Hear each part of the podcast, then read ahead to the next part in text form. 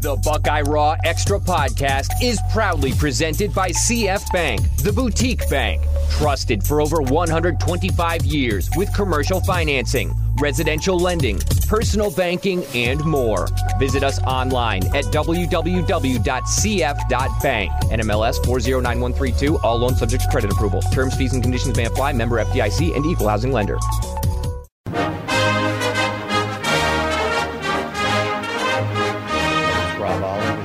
2. Today we're writing about Dick Fenlon, who passed Sunday at the age of 91, former Columbus Dispatch sports columnist, really the first columnist to come out of the Watergate, Watergate era and uh, bring objectivity and a non cheerleading mentality and attitude to his writing. He wrote with flair. Uh, he could he he had uh, a he, how do I put it?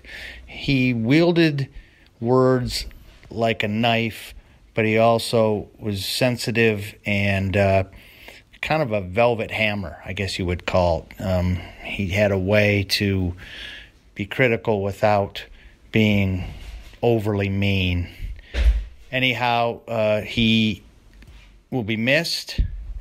Uh, he wrote great stuff. His Masters coverage was masterful. Um, and he was probably the first writer, columnist at least, to really take on Ohio State, the sacred cow. If the Buckeyes did something wrong or didn't play well, he said so. He didn't try to sugarcoat it. And um, those who came after him, Bob Hunter, myself, Michael Arace, we appreciate that.